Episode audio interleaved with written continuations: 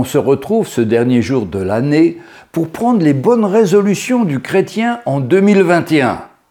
Mais je vous dis tout de suite, il y a une seule décision importante à prendre. Mais on va voir cela au cours de la vidéo. J'espère que vous allez tous bien, que cette année vous trouve en bonne santé pour finir cette année et que le Seigneur va vous conduire dans cette année 2021.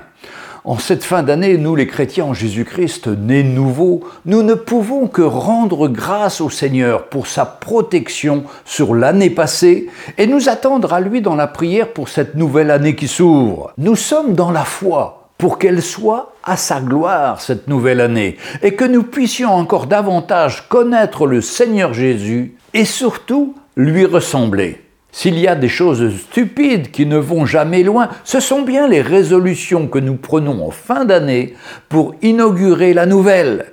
Et cette tradition de prendre des résolutions est mondiale et surprenante. Chaque peuple, chaque culture, chaque communauté a une façon particulière de passer la nouvelle année et surtout de prendre des bonnes résolutions. Voici quelques traditions les plus simples et les plus étonnantes. Il y a des traditions bon enfant qui prêtent à sourire, comme en Inde ou au Japon, où on accueille la nouvelle année en repeignant sa maison, suivi d'un grand ménage, dans l'espoir d'avoir une meilleure vie. Un autre pays, l'Afrique du Sud, là c'est le renouvellement des choses courantes. Le 1er janvier, les habitants d'un quartier de Johannesburg ont pour habitude de se débarrasser de leur mobilier, de leurs appareils électriques usés, en les lançant par la fenêtre. Matelas, sommiers, tables, chaises, télévision, lits, machines à laver, et même ordinateurs, tablettes, etc.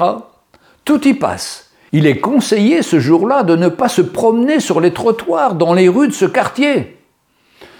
Maintenant, au Danemark, comme en Grèce, on casse de la vaisselle. Cette tradition fait un tapage extraordinaire et il est habituel de jeter toute la vaisselle usagée et cassée durant l'année écoulée devant la porte des maisons de vos amis. Vous pouvez briser vos assiettes et vos verres ébréchés et plus le tas est important, plus cela montre combien vous aimez les amis qui habitent dans cette maison. Malheureusement, dans beaucoup d'autres pays, les traditions des peuples sont étrangères à la vie de Dieu. Elles sont douteuses, empruntées de magie, de sorcellerie et de superstition. Par contre, dans tous les pays, on prend des bonnes résolutions. Mais hélas, on ne peut les tenir. Pourquoi ne pouvons-nous pas les tenir? Posons-nous la question. C'est une question tellement importante. Pourtant, ces résolutions sont bonnes. Elles paraissent être bonnes, mais on n'y arrive pas. Car personne ne veut prendre de mauvaises résolutions. Mais pourtant, elles nous échappent toujours. Leur base, c'est comment s'améliorer. Comment puis-je être meilleur? Dans nos pays occidentaux, on écrit une liste de résolutions impossibles à tenir, ou qui trop souvent se retournent contre nous. C'est par exemple cette année, on a décidé 1. Je vais aller à l'église tous les dimanches. 2. Je vais prier 45 minutes par jour. 3. Je vais lire ma Bible 30 minutes par jour. 4. Je décide d'économiser tous les mois 15% de mon salaire. 5. Je vais faire un budget chaque mois. 6. J'arrête de dépenser de l'argent de de nouveaux habits et je mets davantage dans les offrandes. Cette année, je m'engage dans tous les programmes de l'Église. 8. J'arrête de regarder les stupidités à la télévision. 9. J'arrête de remettre à demain ce que je peux faire aujourd'hui. 10. Je décide de lire la Bible en une année. 11. Je prends la décision de faire un régime afin de perdre 10 kilos rapidement. Je pense que beaucoup d'entre nous, nous nous sommes reconnus derrière cette liste non exhaustive de ces engagements. Ces résolutions sont bonnes, car c'est pour plaire au Seigneur. Elles ne sont pas mauvaises, mais le vrai problème est pourquoi je n'arrive pas à les tenir? Ou pourquoi cela ne fonctionne pas? Pourquoi, après trois semaines, on a oublié ou abandonné ces résolutions? Pourtant, elles sont bonnes, ces résolutions, et je suis certain que c'est le plan de Dieu pour moi, c'est pour lui plaire. Maintenant, je vais essayer de vous répondre à ces 11 points. Premièrement, pourquoi le dimanche matin, mon corps est si lourd et que je n'arrive pas à quitter mon lit pour aller au culte? Ah, Parce que je suis un peu paresseux. Deuxièmement, pourquoi je n'arrive pas à prier 30 minutes? Car je suis toujours en train de courir pour arriver à peu près à l'heure de mon travail. Et j'ai pas le temps. Troisièmement, pourquoi au bout de deux minutes de lecture, je ferme ma Bible car mon téléphone sonne? Quatrièmement, je n'arrive pas à économiser car il existe toujours des factures imprévues. Question 5 et 6, pourquoi je ne tiens jamais mon budget, mais j'achète souvent des produits dont je n'ai pas besoin? Point 7 et 8, pourquoi je n'ai jamais le temps car à chaque réunion, il y a un match de foot à la télé? Question 9, 10, 11, je suis trop fatigué, alors pourquoi j'ai tout raté? C'est bon comme décision vouloir changer pour le Seigneur. Ça ne marche pas alors. Bien, écoutez ma conclusion. Premièrement, cet esprit de vouloir s'améliorer, ce n'est pas pour nous-mêmes, car on ne vit pas pour nous-mêmes. Il faut arrêter de croire tous ces marchands de bonheur qui voudraient nous persuader que si nous avons de nouveaux habits ou une nouvelle voiture, des nouvelles méthodes de travail, nous serons changés. Rappelons-nous toujours que nous ne vivrons pas pour devenir une nouvelle personne, mais nous, les enfants de Dieu, nous vivons pour le Seigneur Jésus. Bien sûr, on veut changer et notre but principal est de faire la volonté de Dieu. Et cela est la meilleure décision à prendre. Car la vie d'un chrétien, ce n'est pas seulement de lire la Bible, de prier et de donner plus d'offrandes. Bien sûr, cela en fait partie, mais il y a beaucoup plus. C'est beaucoup plus profond que cela.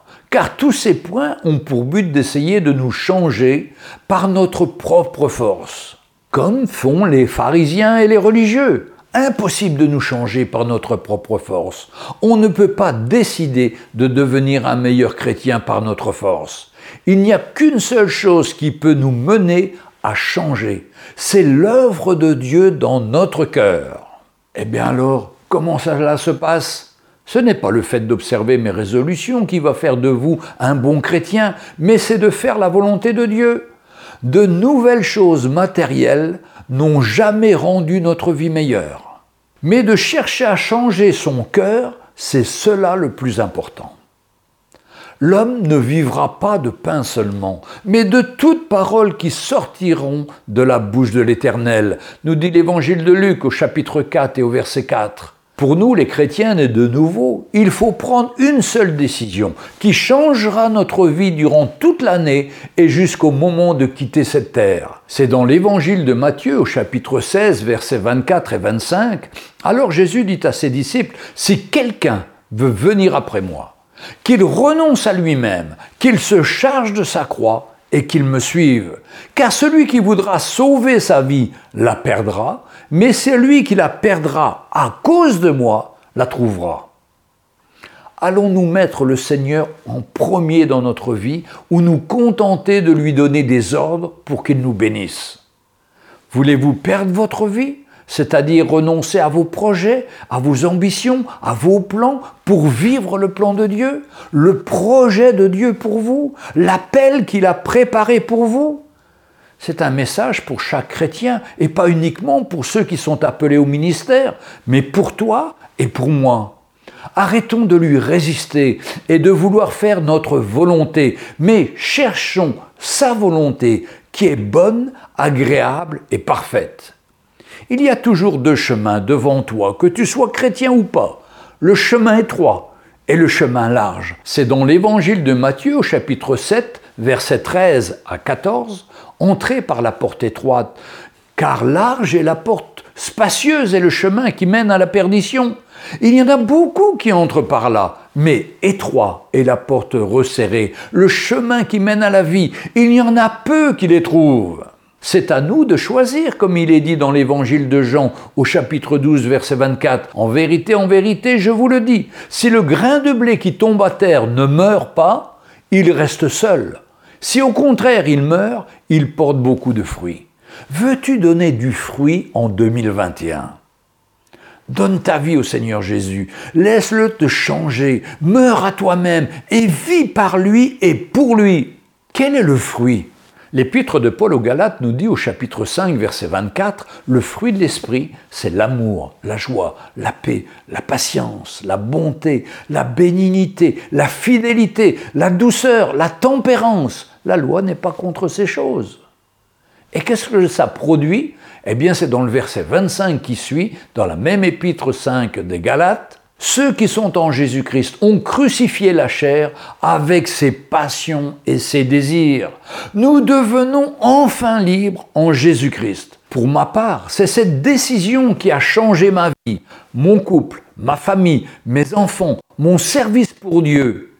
Il y a plus de 30 ans, et je ne le regrette pas, mais au contraire, j'essaie d'encourager mes frères et sœurs à vivre ce tournant dans leur vie chrétienne et de pouvoir dire comme Job au chapitre 42 verset 5, Mon oreille avait entendu parler de toi, mais maintenant mon œil t'a vu. Surtout prenez cette bonne décision.